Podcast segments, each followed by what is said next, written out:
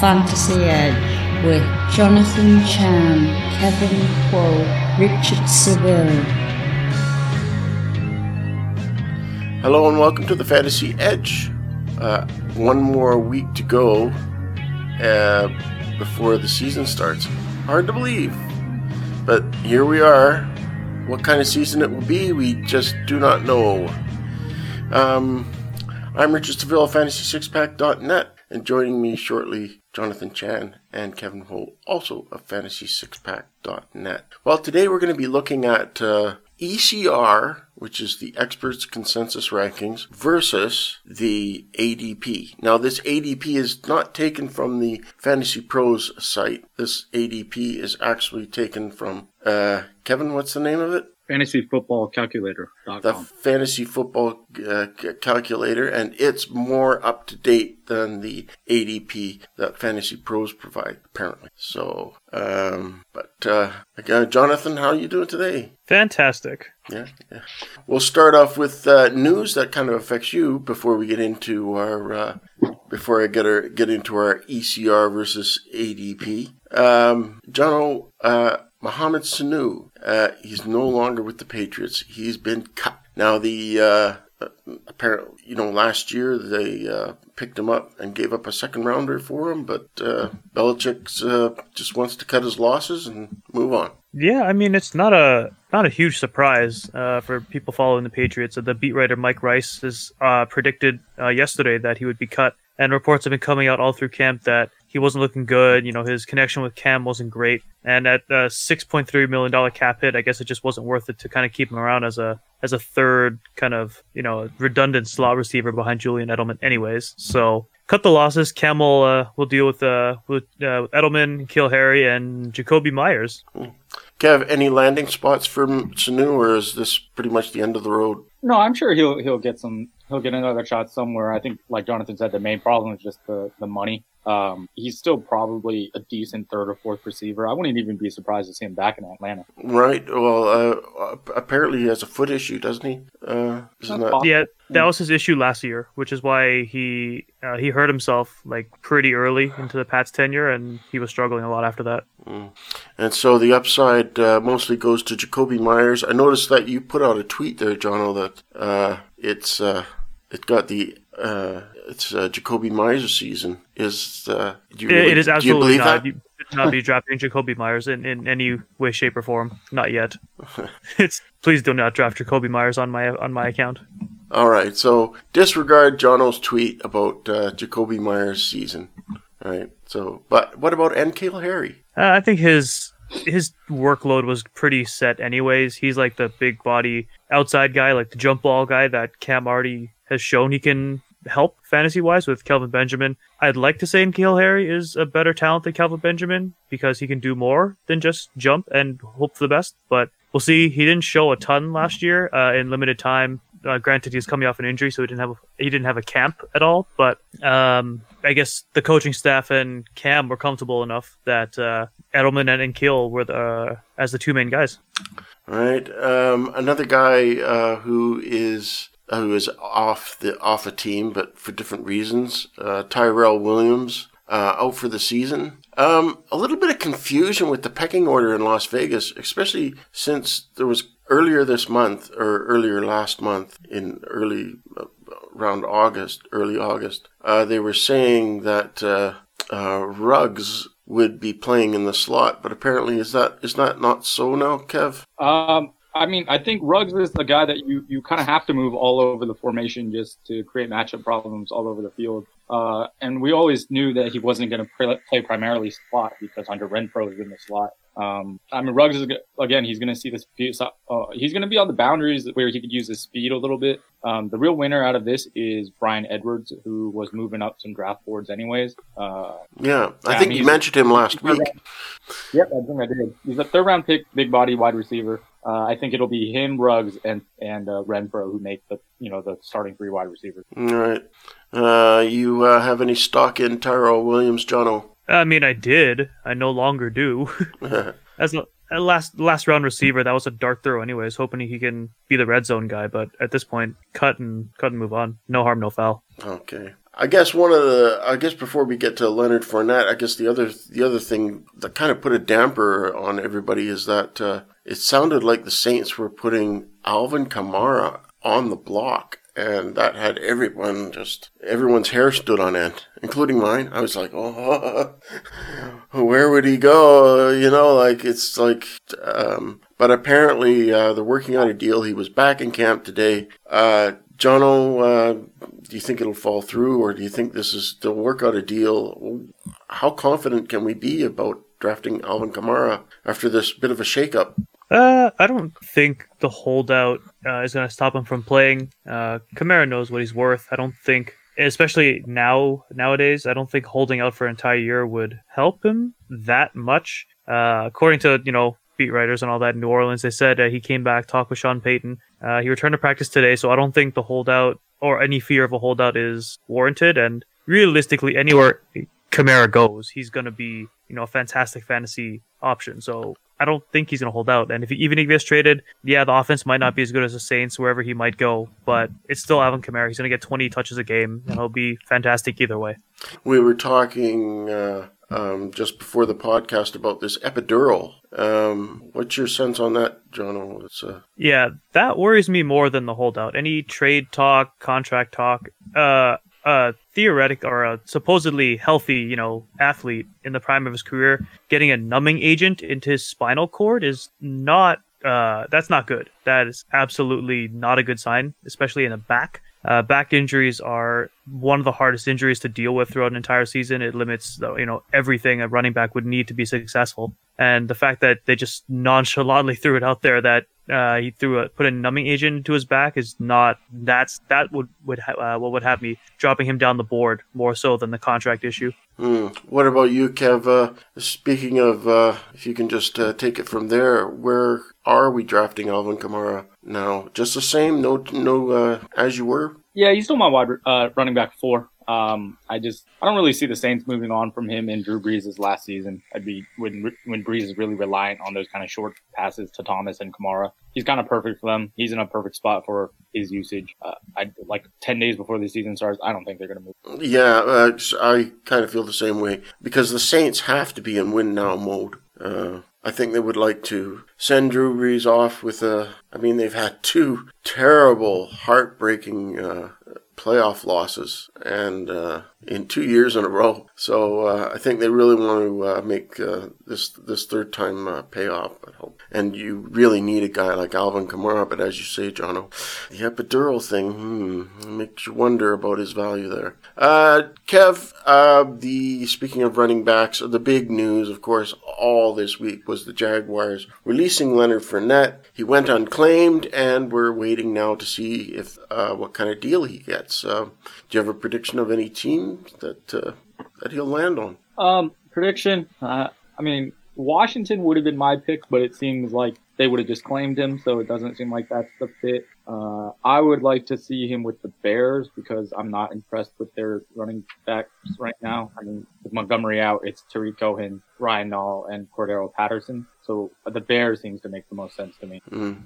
And uh, Jono, uh, Pat's name came up in the uh, as they do with uh, with uh, Leonard Fournette, and some might say that uh, this this move off of uh, Mohamed Sanu might be just making room for another an, another running back. Do you believe it? Uh, I mean, I believe that Belichick at some point will do due diligence and talk to Fournette about what kind of contract he wants and that kind of thing. Um, I mean, yes, now there is an open roster spot for uh, for another player. I will say that it does kind of make sense for the Pats to do something like this. Uh, as it stands, the running game is extremely predictable. If James White's in there, you know 95% of the time it's going to be a pass. If Sony Michel's in there, you know it's going 99% of the time it's going to be a run or a dropped pass. So it's Fournette gives them a little bit, of course, the most the more talented back in the backfield and a little bit less predictability. It would help, provided it's not a you know Mohamed Sanu level six point three million dollar contract. But of course, it won't be because nobody wants to claim his four mil on waivers, anyways. Mm. Yeah, my uh, the Bucs seem especially interested, and especially um, that they even mentioned it during the uh, during the waiver period where before he would clear. So um, so Arians seemingly is interested. I don't know how he would fit in there, but uh, I'm sure he could. Uh, yeah, there's a lot of teams he could fit. There's, uh, like you mentioned, Washington, uh, uh, the Eagles, maybe. Uh, a lot of, lot of, a lot of people, a lot of Eagles fans wanting uh, Fournette. So I don't know, but I don't know why you want him. Apparently, I read that he wasn't very locker room friendly with the other players. Really weren't uh, keen on me. Not that he wasn't a team player or anything. It was just like his presence wasn't. Uh, he, he was an uncomfortable presence of, of some sort but uh, nothing went further. That's just rumor, but uh, it came up from uh, from one of the uh, insiders' uh, mentions. Um, but before we leave, we have to talk about the Jaguars themselves, Kev. Um, where are we drafting Armstead and Zigbo?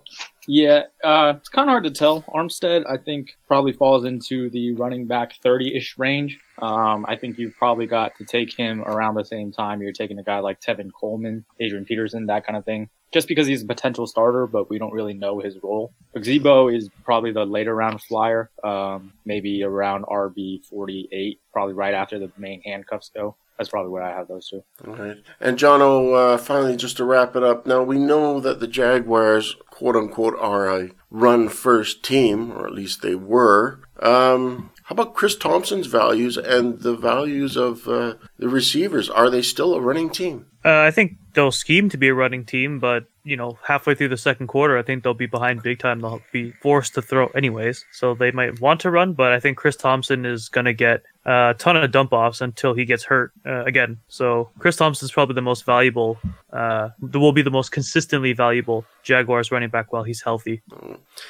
And some non-fantasy news. Uh, Kirk Cousins came out and said, uh, the quote unquote, "If I die, I die." When it comes to uh, uh COVID nineteen, which is uh, he was asked, uh, he was asked any about his thoughts on it. He thinks um, he thinks there's a little bit of, uh, like a lot of people, he probably feels that there's a bit of, uh, it's overhyped and there's a bit of, uh, uh you know, it's, it's, it's, it's sort of anxiety. And uh, uh, so he, he kind of plays it down and that kind of got him into a little bit of trouble. Um, I don't really care what a player thinks. I mean, he still, he still said, and this is the part that that Cousins was omitted was that he says he still believes that people should the reason people should have masks is, is for not for yourself but it's to, for other people. So I think that's kind of uh, it, it, kind of uh, got him out of it a little bit. But I don't know if you care to comment on Kirk. Do you like Kirk Cousins as a as a QB or Kev? What do you say about him? I mean, Kirk Cousins is what he is. He's probably the, the median quarterback in the league, the most average quarterback. Takes that title over Andy Dalton. Mm. And uh,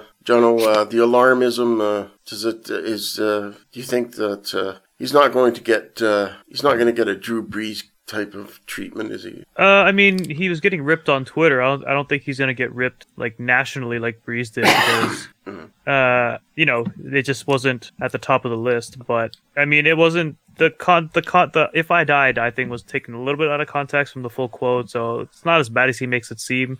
He said he was going to wear a mask. Like he said he cares about the other players and people around him. So it's like I get it, but at the same time you can't really be saying those things when you're in the public eye like he is. So yeah. dumb comment, but yeah, it's not as bad as people are making it seem. It wouldn't be the first time a player said a dumb thing, but they do. Uh, okay, let's get into our uh, our main event, which is ADP versus ECR. Now, like I said at the start, uh, what I did was that I got the expert consensus rankings for uh, for a number of players that had uh, a great dis- uh, had a disparity of of a half round or so or more between uh, the where the experts are ranking and where he's being drafted in the public. So it's sort of public versus experts, and, and we're just going to take a look at some of these players and see how uh, where where we feel about them. We'll, we'll do the first three, and then we'll spin the wheel because we've got a lot of names on this list. We've got about thirty names on this list. We'll never get to them all, so we'll have to spin the wheel for uh, to see which which name comes up, and we'll each take a turn and uh, find out who uh, goes. So we'll start with uh, Josh Jacobs. Josh Jacobs, uh, ranked by the experts at 15. Current ADP is 9, which means uh, the uh, the experts uh, are saying uh, he's getting drafted in the first round at one at the at the 10th spot in the first round. Um, I'll uh, take this first. Uh, you know, I Josh Jacobs is not a warm target for me uh, at all. Um, I'll take him if I have to. He's kind of like if he if he falls to me. Um, but I'm I'm I'm with the experts here. I, I prefer him uh, a little more into the second round than late first round, just just because of the offense and and uh, opportunity for scoring. I don't think the uh, the Vegas uh, the Vegas Raiders are going to be a very um, prolific scoring team. So I always kind of prefer a team that that has a good offense, and uh, I just don't see that with the Raiders uh, in their first year. Um, uh, Jono, you first. yeah, I mean, uh, I'm I also kind of shade toward Jacob's uh, ECR rank as opposed to the fantasy football calculator ADP. I think nine is pushing it for somebody that has a questionable role in the passing game. Uh, uh, from the ADP side, from the fan side, I think it's uh, we know that Jacobs is going to get a ton of carries, so following volume is never the the worst uh, the worst strategy that you can follow. Um, maybe it's a standard, you know, standard leagues. Jacobs is one of the more solid running backs because you know he's going to get 20 carries. He'll score most of the goal line touchdowns for them on the ground. But again, if you're in a PPR half PPR league, uh, he doesn't have quite the ceiling that the guys around him do, like Drake and Ekeler and even Nick Chubb to an extent. Yeah. Uh, Kev, uh, do you have anything to add uh, to Josh Jacobs? No, pretty much just what you guys said. Um, running back or overall, would you say 10, 12? That seems very high for him. Yeah, yeah, I'm I'm with you. Yeah, I think we both can agree that that is quite high where people are taking him. Don't know why, but uh, sometimes the public is right, though. Uh, Kevin, you can start on uh, Julio Jones with his uh, his ECR is 11, but people aren't as keen. The public isn't aren't as keen as the experts. They're drafting him uh, about a half a round later, so they're drafting at at the, about the, the, middle of the second round. So, do you think that's a bit late? I mean, yeah, that, that's late for Julio. Julio is my wide receiver too. Uh, I think people are buying into the narrative that he doesn't catch touchdowns a little bit too much. Um, 14 touchdowns over the last two seasons is not terrible, especially if you're getting an average of 1,450, uh, 1,450 yards. Um, he's just as consistent of a fantasy player as you can ask for.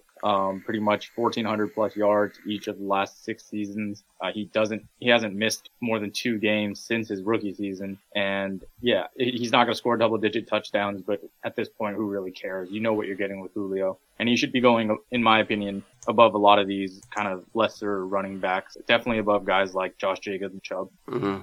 Uh, John, do you like Julio? Yeah, I love Julio. Um, probably the safest, one of the safest, if not the safest wide receiver available.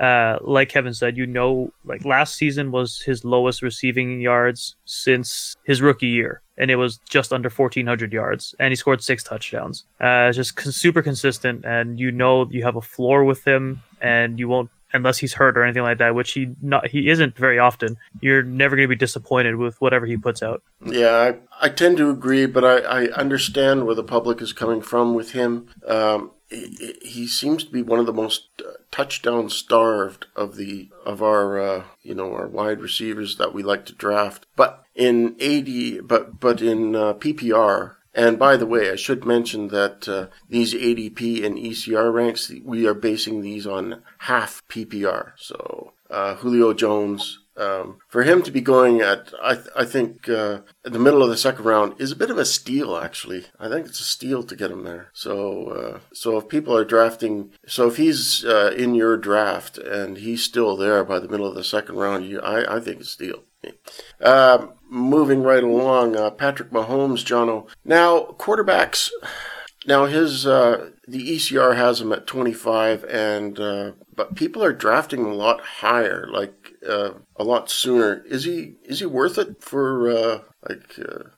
Because uh, he's he's not getting drafted. The experts are drafting him like about six places beyond uh, 2.08, so that would be somewhere early third round. Whereas the public like him a lot sooner as 19th off the board, which is his number. Uh, you always see this kind of disparity between uh, expert ranks and public ADP, right? It's always experts are always the ones touting, you know, let's. Uh, I, I mean, we as a community, it's always wait, wait on QB. QB so deep, you know, you can look how much value you get in the 16th round. But then once once draft time comes, somebody takes a QB early, and then everything goes to shit, right? So QBs always go early in public leagues, uh, earlier than they're ranked for sure. And this is not really surprising that seeing, you know, uh, I don't know how Kevin's gonna feel about this statement, but the best quarterback in the league go 19th is not shocking whatsoever. Right, uh, Kev. What do you think? Yeah. Yeah, no arguments for me. I mean, Patrick Mahomes is the best quarterback in the league, but Lamar Jackson is the best fantasy quarterback in the league. Hmm. Um, the, uh, the only disagreement I have, I mean, they're pretty close, but I think Lamar Jackson's uh, rushing floor floats him over Mahomes here. I'd have I have him as my QB one. Okay, and with that, let's do our uh, first spin, and uh, here goes. And I see the name Devin Singletary in the uh, in the square. Um, Kevin, that was your spin, so uh, tell us what you think of Devin Singletary. His the his ECR rank is 63rd, and people are drafting him at 47. That's a difference of 16. 16 Yeah, spots. That's over a round earlier than what the experts say. What do you say? Yeah, this is a this is a, a it's a good spin to come up because Devin Singletary is kind of in the news today. There's a report that he and Zach Moss are going to spend or, or are going to split carries 50-50, and that's you're going to see his his ECR and his ADP drop a little bit over these next couple weeks. Um, yeah, Singletary is. I mean, I guess he's he's he's one of those smaller backs who typically seems to thrive in a smaller role. Uh, he had I guess maybe why the public might have been higher on him is, you know, he has massive, you know, yards per carry and, you know, theoretically he catches the ball and Zach Moss is rookie, so it didn't seem like he has that much competition. But he's one of those players who coaches won't necessarily trust with a big role. So I think the experts see that, which, and they rank that accordingly, whereas the public doesn't rank him that high. 63 sounds about right to me. He's the guy who I'd want to grab as like an RB3 with upside as opposed to an RB2. Right, and uh, Jono, uh, would you draft him like at uh, like six? Wow, sixteen spots uh, earlier than the experts. That's like over around. Is is the public reaching here? Yeah, the, the public is reaching, but I can only I see why. Uh, in that area, you're looking at you're past all the uh, confirmed, you know, like number one starter running backs. You're getting into guys like Raheem Mostert, Kareem Hunt, D'Andre Swift, like that tier of running backs. So I can see uh, people kind of reaching a little bit for Singletary, who did flash a lot last year, but and maybe overlooking Zach Moss a bit uh, and his usage. His Singletary had some interesting usage last year where he had big games and then wouldn't get a ton of volume afterwards. So it's not at 47, it's too high because we don't know how much Zach Moss is actually going to kind of factor in there. Uh, the only thing I can add is that I am a Zach Moss. I'm on the Zach Moss uh, hype train. I think uh, Zach Moss uh, could conceivably. I know Zach Moss, north south runner. Um, that's okay. I think you could still be. I still like the Bills' offense, and I still think that uh, Zach Moss could conceivably. Because I mean, the north south runners they get the they get those they get those goal line carries, and that's where I expect you're going to get. That's where the money is, right? So I think. Uh, so I'm uh, I'm I'm kind of high on Zach Moss, a little bit more than Devin Singletary. I would not draft Devin Singletary at uh, at this at this uh, in in this range of uh, you know of, of where the public is drafting at 47th. I much prefer him at uh, at the at the later round. So, uh, but uh, much later than 4.12. That seems a bit. That seems a bit early. The fourth round. The end of the, this is the end of the fourth round. That seems a bit. That seems quite a bit. A little bit early. So, uh, Jono, you're up for a spin. Here we go.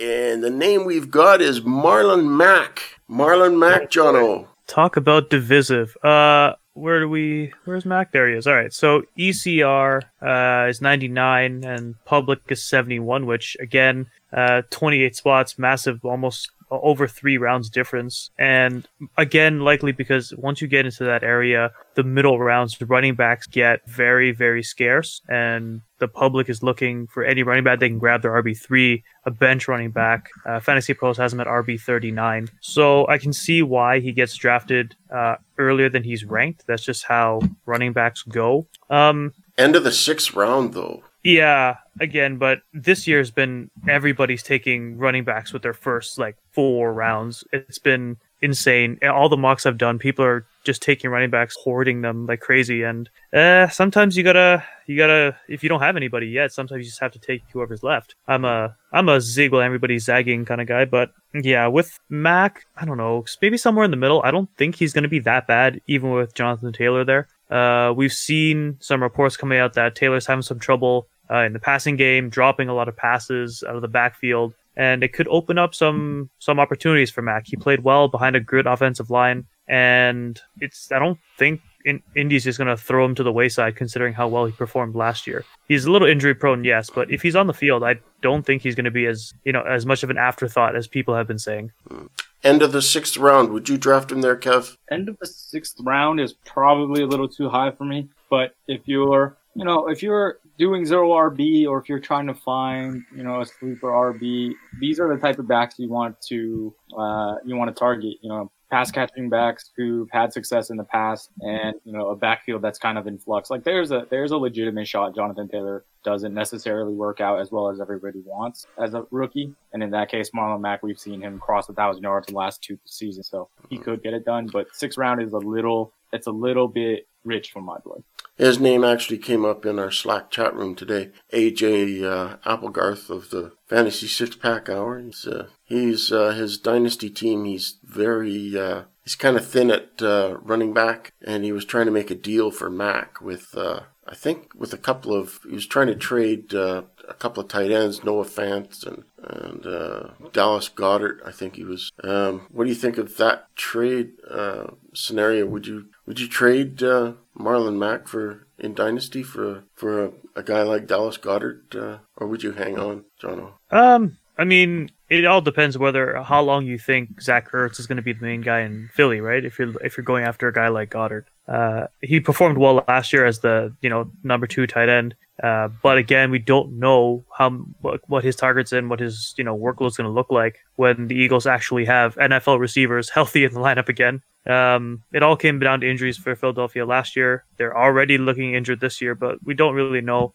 uh, what the tight end two is going to look like moving forward and how long Ertz is going to be, you know, there and healthy and that kind of thing. So Goedert's a tough guy to predict. Uh, Mack, on the other hand, if he moves to a team that needs a running back, he's shown that he can play well. So it's a dice roll for for both guys. But I always kind of I, I would hedge toward the running back more than the tight end. Yeah, I, I like Goedert for the simple fact that he um, he's playable, and not only that, he's a handcuff to Ertz. So as you as you alluded, uh, my turn for a spin. Here we go.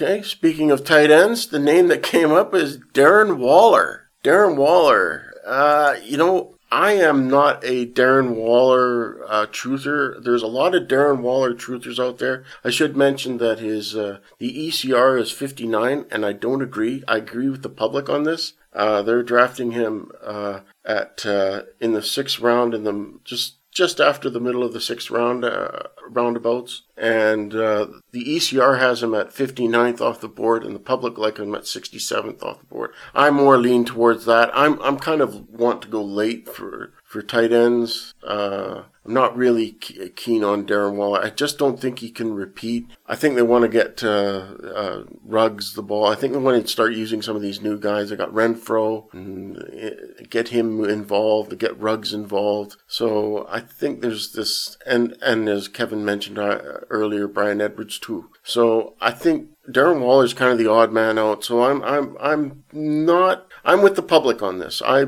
I like uh, I prefer drafting him uh, maybe even a little bit later than what the public says. Maybe closer to the end of the sixth round, if that. If I really wanted a tight end. Uh, Kev, what do you think? Yeah, Waller is a guy that I'm not too high on this year, just because last year he had uh, almost 120 targets, and I see that going down since there's actually some confident cast, pass catchers on the team this year. Um, to be honest, I'm kind of fading the whole tight end five to tight end 12 range. None of those guys, I don't really like any of those guys at where they're being drafted. Mm. So Waller is definitely included in that. Right. And John, do you have anything to add to your two cents on Darren Waller? You want him? Um, I mean, if he falls, but yeah, like you guys have said, 57 is kind of high. Uh, the public area, the public ADP is a little better to a little closer to what you'd like. Even at the end of last season, uh, he slowed down a lot. The targets went down, uh, or at least his catches went down toward the end of the season. So that's probably more in line of what we're what we're gonna see this season out of uh, out of Waller. Right. And uh, so now it's uh, Kevin's turn for a spin. Go ahead, Kev. Give her a spin there.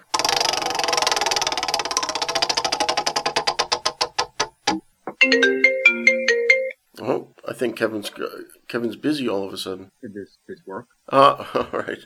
Uh, most but anyways, uh, the name that has come up is oh my goodness, it's Le'Veon Bell. Kev, Le'Veon Bell, that's your baby. how is how is he my baby? Yeah, that's not that's not Hollywood Brown or Gus Edwards. No, I I have know. 50 people I would consider my baby.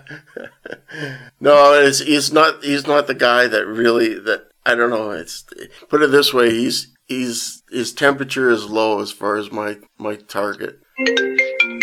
All right, now it's time to quit that. Very important person, I Right. run a company. Um, honestly.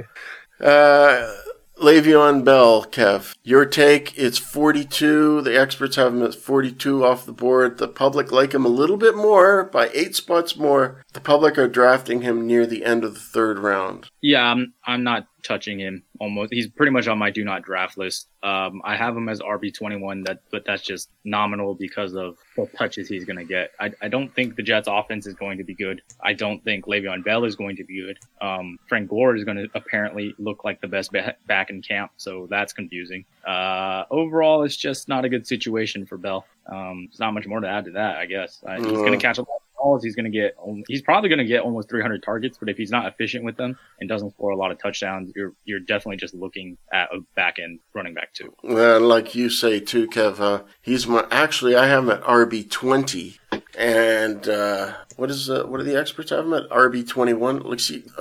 Let's see. Now I'm embarrassed. Now I feel like I got to knock him down a couple of pegs because I don't want. I want him to be a little bit lower. I don't know why he's at number twenty. It's probably because I. It's probably he was at twenty one until I had to move Fournette down. So that's probably the reason he's at he's at twenty right now. So because I had him at 21. But uh, nah, he's he's he's definitely off. He's he's got to fall to me, and he's got to fall to me pretty low. John, what about you? Where do you, I mean the public seem to like him by near the end of the third, but uh, I'm pref- I prefer much later. What do you say? Yeah, um, maybe toward the beginning of the offseason, I was more in the, oh, he can have a bounce back here, you know, another year in the offense. He can kind of figure things out with Gase. Apparently not. Apparently, you know, Frank Gore, like Kevin said, is going to be the guy or is looking like the best back. Uh, he's already held out for a mysterious hamstring injury, to which he said it his hamstring was totally fine. Uh, there's too much going on in New York for me to trust Le'Veon Bell. And even when he did play last year, he didn't look great. It might be because of the Jets' offensive line, but who knows? Not really trustworthy. And uh, yeah, like you said, he'd have to fall pretty far. Yeah, um, I even think 42nd off the board is a little bit a little bit on the high side. Um, I he's, he's definitely a cold target. Um, I guess we're guess we're ready. John, it's your turn to uh, the Wheel of Fortune. Here we go.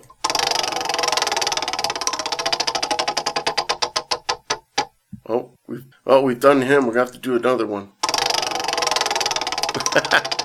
Come on, big money, baby. Let's go. Big money. Well, What do I get? uh, I'll give you one. Juju Smith Schuster. Okay. Uh, ECR 34, current public ADP according to Fantasy Football Calculator 41. Uh, I'm with the experts on this one. I think Juju had a lot of trouble last year with injuries and, you know, absolute non quarterbacks playing for the Steelers after Ben Roethlisberger went down. Big Ben is supposedly healthy this year. Uh, Juju gets his QB back. He no longer has to catch passes from Duck Hodges and Mason Rudolph and whoever else attempted to play back there. It was bad. James Conner's healthy. The offense as a whole is going to be much better, and Juju's going to have a uh, a good bounce back year. Mm. Uh, Kev, do you agree? Yeah, I mean everything Jonathan said there is pretty much right. Uh, Juju Smith-Schuster is the most productive youngest wide receiver in history, uh, and I don't think it's a fluke. I don't think it's a product of being the wide receiver to Antonio Brown. Um, he's just a talented dude, and I think uh, the Steelers are going to bounce back this season. As much as I hate to admit it, and Juju is going to be a big part of that. Oh yeah, of course, your hated rival, but I, I'm a little bit lean toward the uh, public on this one. I'm not as keen. Um, the public are taking them at now. You might think that, uh, mm, yeah, I'm leaning towards the public for uh, about middle of the fourth round. I, th- I I'm pretty I'm pretty comfortable about taking him there. There's, there's, I just don't feel there's upside. What with the emergence of Diontae Johnson is a bit of a concern. Not that I think Diontae Johnson is going to be overtake Juju. I don't think so. But I think there's, and there's starting to be. I think there's going to be a little bit of uh, target sharing. So I don't think Juju's going to be hugging all the targets. But um, there's passings to be made. I mean, there's James Washington there. There's starting to there's a, there's starting to be a little bit of mouths to feed in uh, Pittsburgh. So that's the one reason that's a little bit uh, has me a little bit nervous about Juju is is, is mouths to feed because don't forget Ebron's there and having a good camp apparently too. So, not that Ben uh, targets tight ends all that often, but um, Pittsburgh is starting to have mouths to feed that they never had before. So, I mean, Pitts Roethlisberger, they he's thrown no problem. Like when he had Antonio Brown, the wide receiver two, like Emmanuel Sanders, the wide receiver two is always successful. There's always enough targets with him to go around. Uh, especially now that Juju's going to be playing in the slot again. Uh, he struggled on the perimeter last year, but he's going to go back to the slot, uh, and he's going to get absolutely peppered with targets. I, I don't, I disagree about Diontae Johnson. Like, he's still just a second year guy. Uh, he didn't do that well last year. Uh, I'm not really sure where the Diontae Johnson hype is coming from. Like, he played well, but none of this he's going to be taking a lot from Juju. Like, Juju's a far better player. I don't see where all the where all that hype is coming from. The hype is coming from the fact that he was a rookie in his first year, and uh, he had Duck Hodges and uh, Mason Rudolph as his quarterback, and he hauled in 600. Yeah, that's pretty good. He, he, had pretty good pickings for, for rookie quarterbacks. So this was out without Ben Roethlisberger, so he did very well for a, for a rookie. I mean, a lot of rookies would, would kill for that start of their career. So, uh, and especially with with rookie uh, quarterbacks, that remarkable actually how did because about, how bad the the uh, you know well, we all know uh, what happened to the Pittsburgh offense. So, uh, ooh, I'm up. Am I okay? Here we go. Uh, give her a spin and see what we get.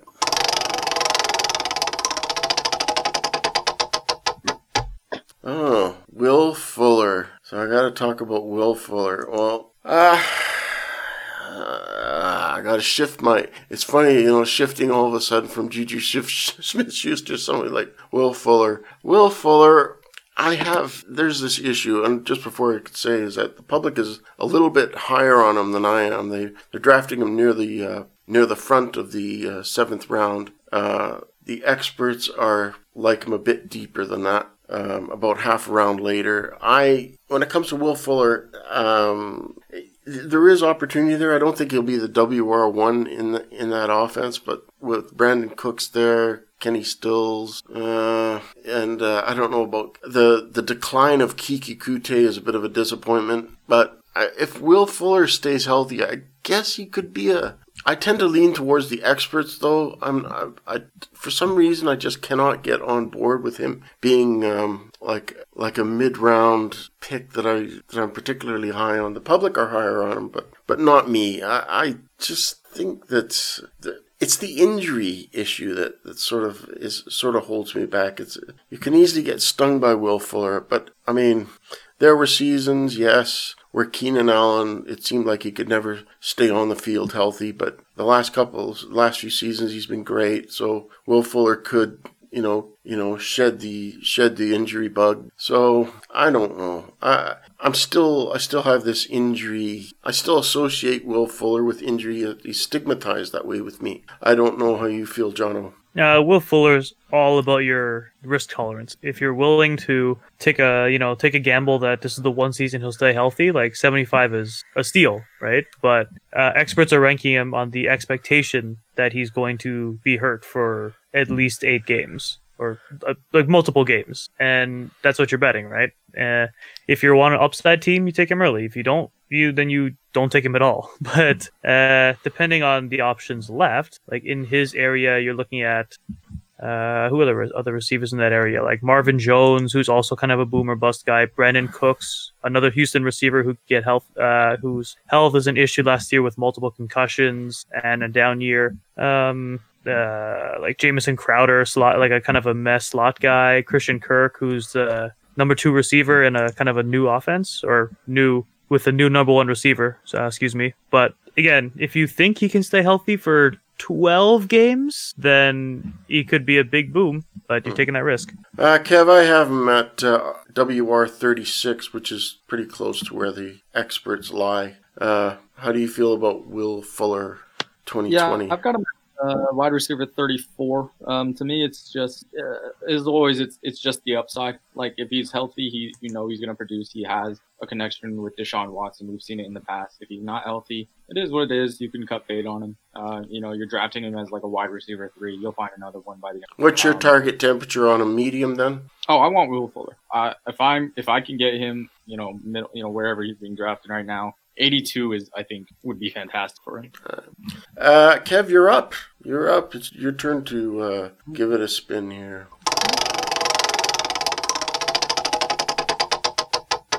Ah, here's a guy that's fun to talk about, Kev. Uh, David Johnson. Give us your take. All right, David Johnson. Uh, Davis actually just sent me a take. He thinks David Johnson will be an RB 15, this a top 15 RB this season. So be on the lookout for that. But um, David Johnson, I mean, he's just such a boring. Man. He's like in the Le'Veon Bell category exactly. You know he's going to get 250 touches, but the question is, is he going to be efficient with them? Um, the good thing though is that that Texans offense theoretically should be better than the uh, the Jets offense. So I'd much rather have David Johnson than Le'Veon Bell, even though they're pretty much the same range. Right. Yes, I, I would tend to agree with that. I like. Uh, I, he's a far warmer target than uh, Le'Veon Bell in that range, definitely, because he's RB twenty. Uh, people are drafting him uh, at at the beginning of the third round, and I'm kind of with the public here. Um, I would draft. Uh, I would draft him there. What about you, John? Are you are you with the experts or with the uh, public? Um, I think public is probably fine. Uh, I know there's a lot of, uh, I guess, ill will for what happened to him last year. So, um, again, uh, the ranking from experts is kind of uh, have the has the injury issues baked in, and the and the decreased performance, and kind of his he didn't look great last year uh, after he came back from injury, but. Uh, if he's healthy, which he says he is, but you can never really believe the players. Uh, like Kevin said, he's in line for 200 plus touches, and name of the game in fantasy is always follow the volume, right? So if you think he's going to get that many touches, I think 30 is a perfectly fine place to take him, especially if you're looking for a running back in that area. Yeah. All right. And that's our story on David Johnson. Uh, Jono, it's your spin. All right. And you're going to get. See the name here is. Oh, here we go. This should be Kevin first, but you're but you're up first to talk about Lamar Jackson, the QB two. People are drafting him not too far different than Patrick Mahomes. Yeah, I mean, I don't know how I got both QBs, but sure. Um, it's the same thing as Mahomes. Like if you're if you want that solid, you know, plug and forget QB, uh, you don't have to worry about matchups. Sure, take them early if you don't mind waiting on your other positions. Uh, ECR is 28. Uh, public ADP is 22. Uh, exactly the same six pick difference as uh, as Mahomes. So it's just a matter of who you prefer and how you choose to build your team. You know, if you're at the turn and you don't want to wait on a QB, you take your guy. And I can't hate because Lamar or Mahomes, they're going to be again super steady, set and forget guys. And if you want to build off a QB, then more power to you. I have no problem doing that. Okay, Homer, you're up. Lamar, Yeah. So you with the public or with the? No, I mean, I think you you you can pretty much draft him wherever you want, and he'll be worth where he's being taken. The if the question is just roster composition. Are you willing to sacrifice an RB two or a wide receiver, probably a wide receiver one or wide receiver two, just to pick up a quarterback when you can get a quarterback much later? Um, the debate is is all up in the air. I think Lamar Jackson is kind of you can't really think about him as other quarterbacks because he pretty much is a starting running back as well. Um, This is true. yeah, so it, it's hard to really, it's hard to discuss his ADP because you, you're kind of getting the best of both worlds. You're getting a super high floor, you're getting a super high ceiling. So you know, wherever you draft him, I think it's probably going to work out for you. Um, I I just saw a tweet. I was trying to find it earlier when Jonathan was talking about Lamar, but I saw a tweet earlier that the difference between Lamar Jackson, who was quarterback one, and the quarterback twelve was about seven point eight points per game, which is the difference between the wide receiver one and the wide receiver fifty one. So with that kind of a gap, you're at a huge advantage just by rolling out Lamar Jackson over the rest of your league, and that's something that really can't be discounted. Right. Okay, that's uh, Lamar, and uh, I'm up, and we've got one more one more spin to do after this round. So here's my second to last spin coming up. Okay. Uh, I believe we've talked about this guy already, haven't we? Talked about? Uh, yeah, we've talked about it definitely right at the top. Okay, here he is. Uh, Courtland Sutton is the guy. Ah, Courtland Sutton. Yeah, here we go. Uh, the Denver offense. Uh, Drew Lock. And, you know, actually, the guy I, I prefer is not Courtland Sutton. I'm more, I would kind of like to uh, um, wait late for the tight end and get Noah Fant. I think Noah Fant is the guy who uh, is, I think, who's Drew Lock is going to most rely on. I'm, I'm not really, I, I don't know why I cannot. Uh, a lot of people really like Courtland Sutton. They think he's uh, great, but I just don't feel like this offense is is going to uh, to explode. And, and and I don't think there's going to be enough for him in the offense to give you uh, good week. Like he's going to have good weeks. Don't get me wrong. I think this is where where it goes. I think you're going to have um, what's happened to Courtland Sutton like for a couple of games, and then all of a sudden, oh, good, it's looking good for a couple of games, and then it tapers off. It's one of those things. It's like a, a sine wave when it comes to him. I feel this year, and the public tends to agree with me. the The experts are a lot higher on him than the public by about nine spots. Uh, the public are drafting him right near the beginning of the of the sixth round, whereas the experts are dri- are drafting him more toward the end of the sixth round. So, and I, yeah, I tend to be like with, I'm kind of with the public on this. I don't know how you feel about this, Jono, Courtland Sutton and his, uh, and his prospects. Are you, dra- are, is he, is he on your target? What, what temperature is he at as far as target goes for you?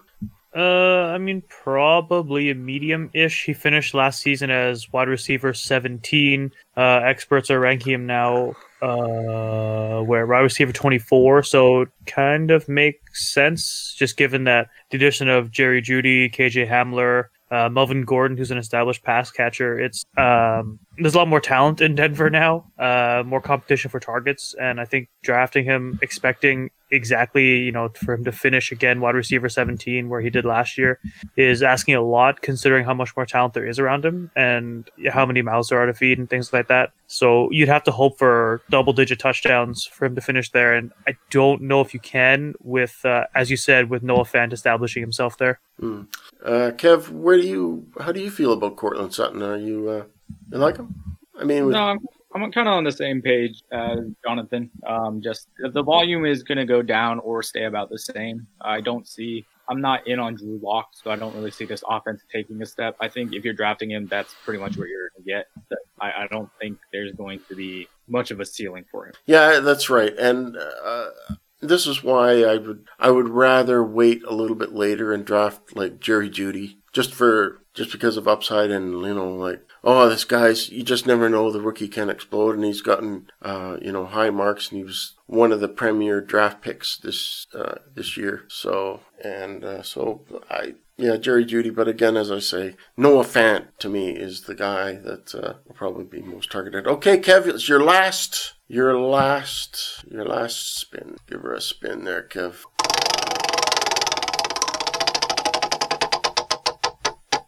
And we're going to be talking about D'Andre Swift, Kev. D'Andre yeah. Swift. Uh, Swift is a guy that I, am pretty in on, um, just because mostly I don't really trust Kerryon Johnson. Um, Swift to me is, I mean, it was a toss up uh, of who was the best running back going into the draft, him or uh, J.K. Dobbins before uh, Clyde Edwards-Helaire kind of snuck into the first round. But Swift was taken with the 34th overall pick. That basically makes him a first round pick. Um, and first round picks as running backs, you know, outside of Rashaad Penny, who I still disagree with the Seattle Seahawks picking, they, they typically tend to play their first year. Uh, I mean, the only thing is right now is Swift is kind of dealing with a little leg injury, but assuming that's going to be okay, then I think he wins that job over on. and I think he's a do-it-all back who I don't think the Lions' offense is going to be fantastic, but they're going to be pretty good with Stafford. So I think Swift is not necessarily a league winner, but if he's being drafted as RB twenty six, I think he can certainly finish higher than that. John, what do you think about this? Is it uh, Kerry? Uh, on Johnson is he's got to be involved, right? Uh, I think he'll get some involvement, but the problem is he was the guy, you know, last year and the year before, and he didn't really show all that much. He was kind of average. Uh, yards per carry was never good. The touchdowns weren't that good either. And now coming off a knee injury where he's walking around and trying to play with this massive brace is gonna. I don't think he's gonna start very well. And if Swift can adjust and kind of acclimate to the NFL quickly, I think he'll he'll probably end up taking that job uh, within the first quarter of the season. I'd say maybe first half. Uh, but I think eventually he will establish himself as the starter. Yeah, well, I don't think it'll. I don't think it's going to be a bell cow situation at all. I think it's. I think it's just Kerryon Johnson and uh, and and Swift. I think it's a tandem thing. The the Detroit just haven't been running that type of offense. I think they tried last year. And they ended up going to Bo Scarborough.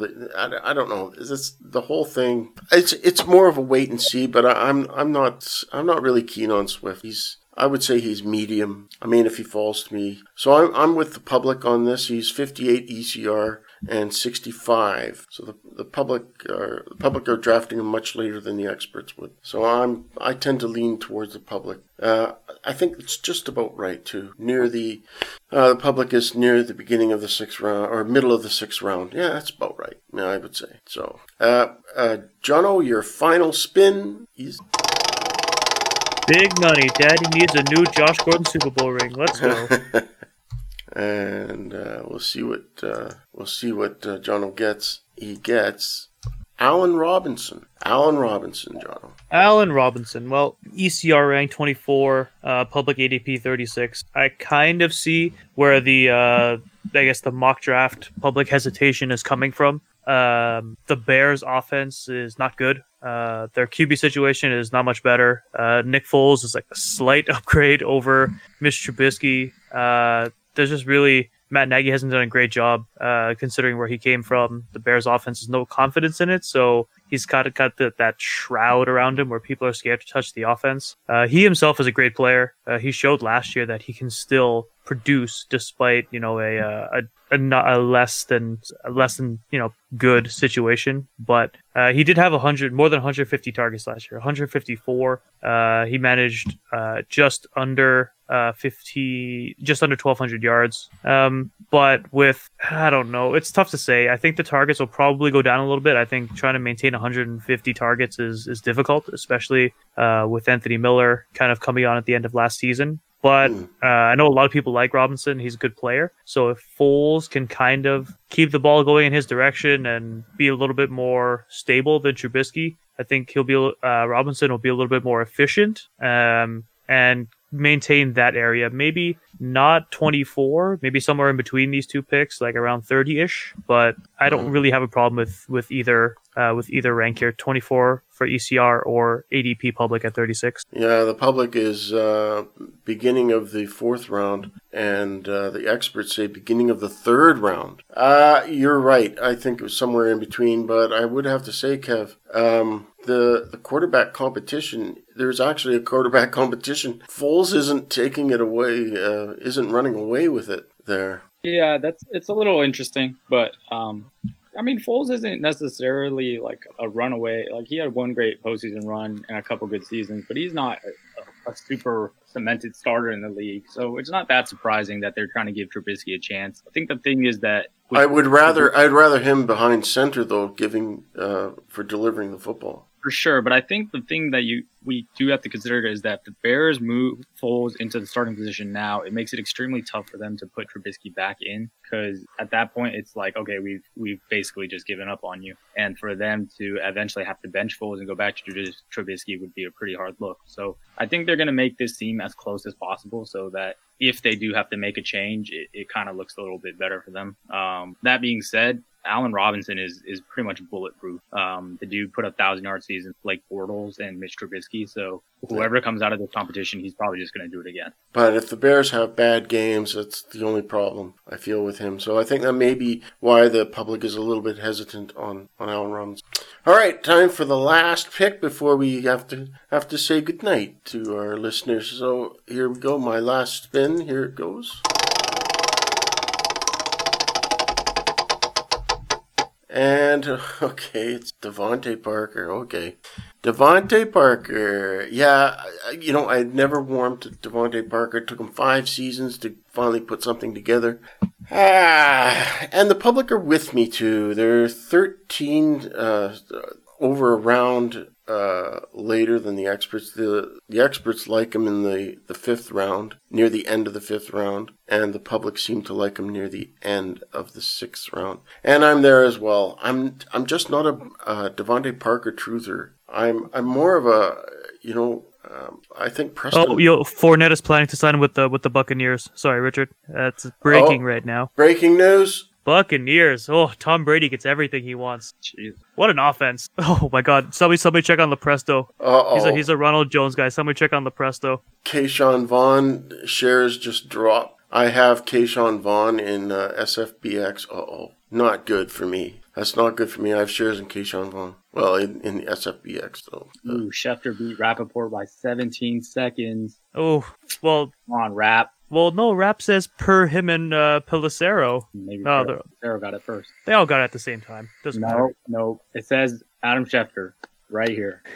The raps, the the rap tweet says something different. Come on. breaking news right on the Anyways. podcast. Oh man. Uh, well, that's it's quite a hefty. You're right. Brady gets over whatever he wants. So the Bucs got him. What's the deal? Uh, didn't say. Who cares? One year, whatever. Yeah, it It's a one matter. year. He- It's a one he's year. there to. It's a Oh. prove it contract. Good. It's a prove it contract. So it might it might be good because uh, Ke'Shawn Vaughn might be all right after all. But I actually feel super good about uh, about my Fournette shares in Scott Fishbowl now. That's Well, a lot. That's a uh, lot what- of goal line. well, a Rojo people aren't happy either. So uh, Ronald Jones. Uh, in fact, Ronald Jones is on our board here, and the public says, and I'm, I'm going to I'm going to go off the board here. Actually, I'm going to go off the board from talking about DeVante Parker. We'll talk about Ronald Jones since we have this news here. So I'm going to go off the uh, off the board, and uh, we'll- we'll talk about Ronald Jones now. Uh, 65 by the experts and 59 by the public. I think the public starts to agree with the experts quite soon now. Uh, Kev. Uh, yeah. I mean, with Fournette coming in, everyone's stock drops. I mean, Fournette, what was he before? Before he was getting, before he got cut, he was probably running back 13, 14. He's going to drop. Rojo, running back 28. He's going to drop. Ke'Shawn Vaughn, I don't even know where he was, but he's going to drop. I Um, don't think you can count Vaughn anywhere now. I think yeah. Vaughn is off the board. LeSean McCoy, he's going to drop. Dare Ogunbowale, he's going to drop. Like everyone just drops because it's now like a two to three headed back. It's one of those. Yeah, yeah, it's it's bad for Ke'Shawn Vaughn. He's he's he's hanging on the radar. That's it, and that's a shame. And uh, well, I don't know about Adare uh, Ogunbowale because he's kind of a pass catching back, isn't he? Right? Oh yeah, I mean, so is Fournette. Uh, well, Caught 80 pass. did he? Eighty yeah. 80 passes, 500 yards last year. Cut a lot. troubles, troubles for Rojo people. I feel bad for them more because, um, granted, you don't spend a lot on Ke'Shawn Vaughn, but you spent a lot of capital on Ronald Jones, and it takes him off the board. Where do you think? Uh, where do you think we'll rank um, Fournette now? I had him at 14, like you, Kev. Where do we? Where do we start him off at? Uh, I think I start him off at My running back. Let's see. probably start him off somewhere. I'll probably put him ahead of Bell. Probably I'll probably put him at RB 19. He will be my running back 21. Alright, so in the ballpark, in the ballpark is me. Yeah, I'm putting him in RB 19, just uh, just ahead of Bell, but behind Jones. Exactly, right in between those two. Yep, that's where he goes. What about you? What about you, uh, Jono? If you were doing the rankings, you should be, you know, should be on this. Yeah, I should probably. I'll do that for next season. No, no problem. Um, yeah, I mean, I would probably put him ahead of Melvin Gordon or in the same range as Melvin Gordon because they're kind of the same situation, except Gordon has a better running back to compete for touches with. Uh, Philip Lindsay, I think, is a better running back than Ronald Jones. So competition-wise, I'd probably just put him there because they're both, you know, proven proven running backs, but Gordon's got better competition, so I might even put him ahead of Melvin Gordon. But that's just me because Fournette's now a Tom Brady guy, so I have to be I have to be on his side. Mm. Well, folks, with that uh, great news, uh, and Kev, just one more thing before we go. Um, Ronald Jones, uh, where do we drop him? How far do we drop Ronald Jones? He's R- my RB 24. I'm going to probably drop him down to Zach Moss territory, maybe maybe a little higher than that. Yeah, maybe around Latavius Murray. I'll put him behind Zach Moss for now. Where do you have Moss? Uh, RB 35. I'm going to put Jones at RB 36. I had him at 24. So I'm going to drop him down about 12. Uh, I will put Jones at 43, right behind Tevin Coleman. All right. Down. Oh, you have him at 43 too? Huh? All right. All right. Yeah, I'm putting Jones at 36 for now. I won't, I won't throw him, uh, throw him, but, uh, ugh, Ke'Shawn Vaughn. That's, that's a story for another day. Well, that's the Fantasy Edge. Our last preseason podcast is next week. Uh, Jono will have uh, some sort of ideas for us to talk about, I'm sure, as Jono will host the show next week. Unless Kevin wanted, Kevin, you should take a turn in one of these one of these days. Nah, I'm just here to talk. All right. Well, I'm sure John will have something cooked up. Thanks, guys, and uh, we'll see everyone, all of you, next week on the Fantasy Edge. Take care, everybody, and good luck with your drafts.